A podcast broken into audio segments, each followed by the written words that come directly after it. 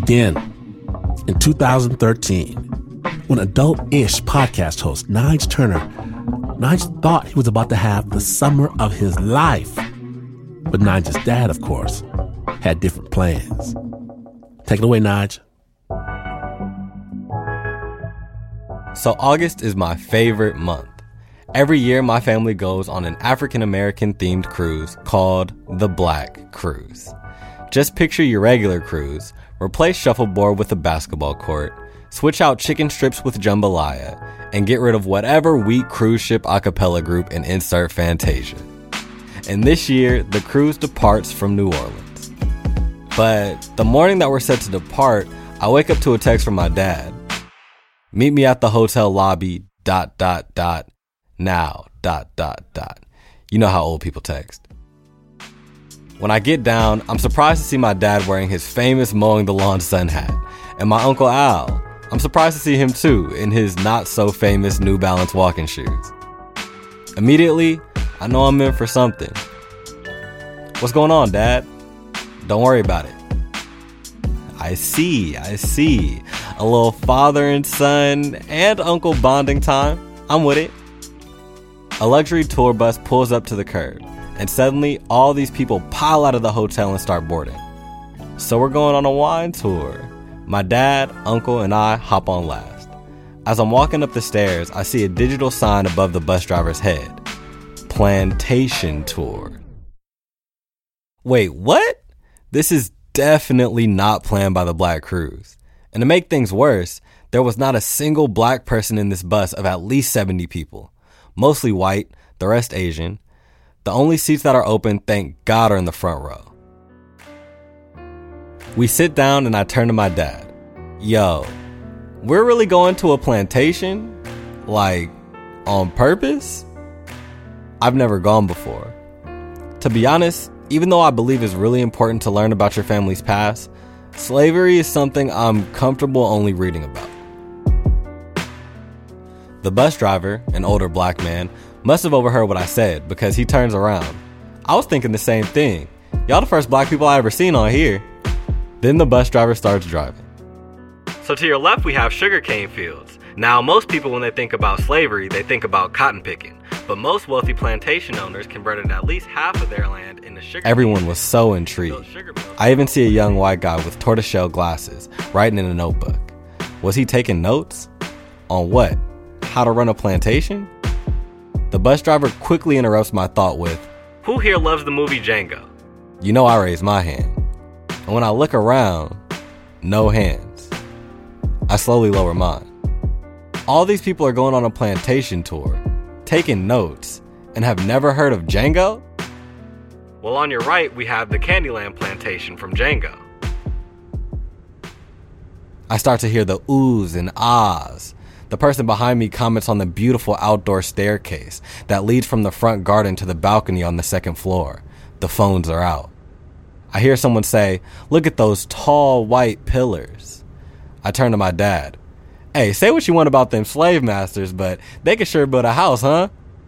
My dad just rolls his eyes and keeps listening to the tour. So we finally get to our intended plantation, and the place is creepier than the bus ride. The employees at the plantation are walking around in full eighteen hundreds slave master fits. To my left is the big house, which is the term that the slave owners actually referred to their own houses as. And then to the right, about one hundred yards away, are the slave quarters. And right in front of the slave quarters was a gift shop and a restaurant. A restaurant that I hear is known for its all-you-can-eat pancakes. The overall vibe is far too festive, touristy, disrespectful. Everyone seems to be doing a lot more reminiscing than reflecting. While I can't help but look at the way that the Spanish moss hangs and sways off the trees, I think about the bodies that likely did the same over this ground.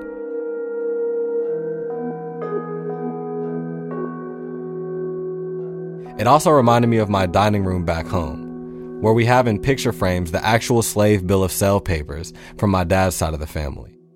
It's hanging right next to a picture of our family today. Apparently, my dad's ancestors kicked it at the same plantation that Nat Turner was at. That's why my last name is Turner. So looking at the Spanish moss hits me in all sorts of ways, because being here on this plantation, I can almost imagine slavery happening to me. It's hard to put into words, but Nigel. My dad breaks me out of my trance. I run and catch up to the start of the plantation tour, which is right by a mint julep drink stand. I'm surprised to see a young black woman working at the station, because she's like the only black employee here. The idea of getting a celebratory drink for this occasion was stupid, but at this point, seeing another black person feels like home, so I walk over. My dad, too. Uh, I guess we'll have a mint julep. She looks at me. Bourbon or rum? I look at my dad to call the shots on this one, but he just shrugs. Even though I'm not allowed to make twenty-one and up decisions, I confidently reply, uh, let's go with the uh, bourbon. While she's making the drink, through some type of black telepathy, I try my hardest to communicate how strange this place is to the employee. But message was not received. As I'm walking away, I quickly double back and say, this is weird, right? And before I can even finish my sentence, she goes, weird as hell. We begin the tour. Our tour guide is wearing a long tan suit jacket and a white shirt with frills on it. Nervously, he says, um, I just want to say, by no means are we condoning what happened. We are just showing people the history of this land. It seems as if the tour guide is looking for us to pardon him on behalf of all black people, so my dad, uncle, and I nod. The big house is still in great condition. Even I catch myself marveling at the architecture for brief moments. The way the ceiling is beautifully hand-designed, white borders that match the borders on the floor, leading to the fireplace with so much detail. Then my eye catches an extremely worn-down spot in the corner of the room. What's that over there? Oh, they would usually have a slave boy that stood there at every meal, pulling a rope the entire time to activate a fan over the dinner table. My palms got really sweaty. He continues the rest of the tour, but none of it really sticks.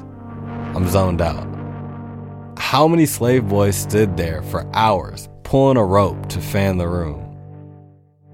I now wish that I didn't ask that question, that I didn't notice that spot.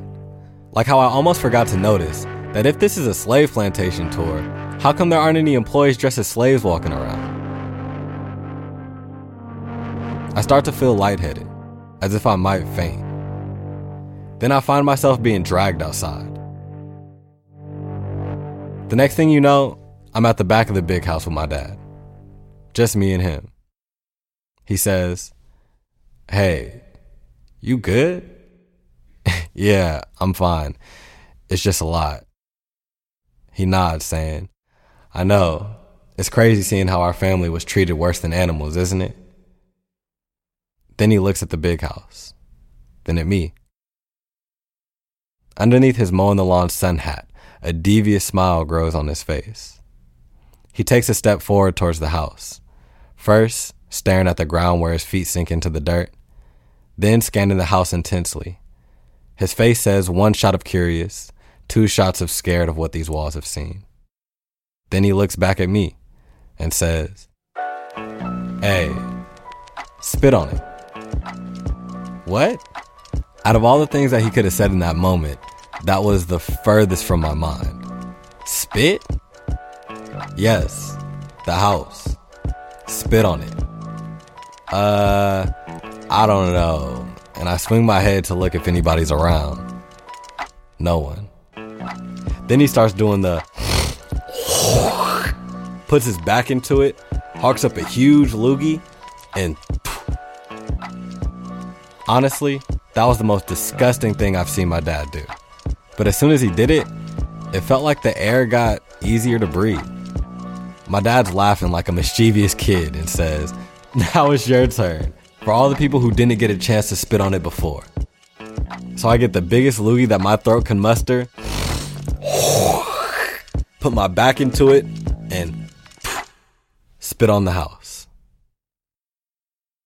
Suddenly, my body feels lighter, and I can't stop laughing. I know spitting on the house is not that big of a deal, but it felt like a secret I had from the plantation. My rebellious little Nat Turner moment. All right, Nyge, let's go. This is the last place I'm trying to get left at. My dad and I get on the bus, greet our bus driver, and look out the window the whole way back. My dad leans over and says, "You can't let that happen, Nyge." I'm confused. Let what happen? And as soon as the words left my mouth, I knew what all this was for. Leland Turner, notorious for his over-the-top teaching methods.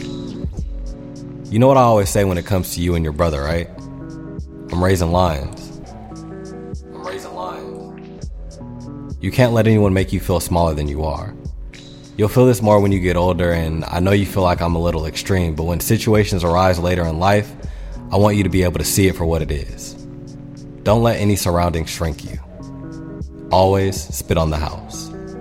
Always.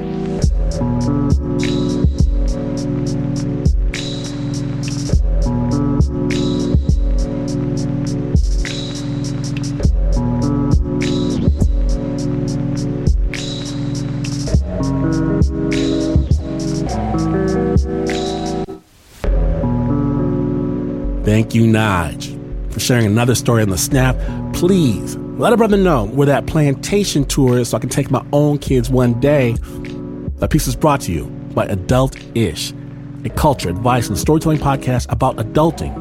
It's co-hosted by Nyge and produced entirely by the young folk at Y R Media and Snap Judgment alumni Davey Kim. So stop what you're doing. Subscribe to their show, adult ish podcast dot com. The original score for that story was by D J Clay Xavier and Stanley Ipkuss.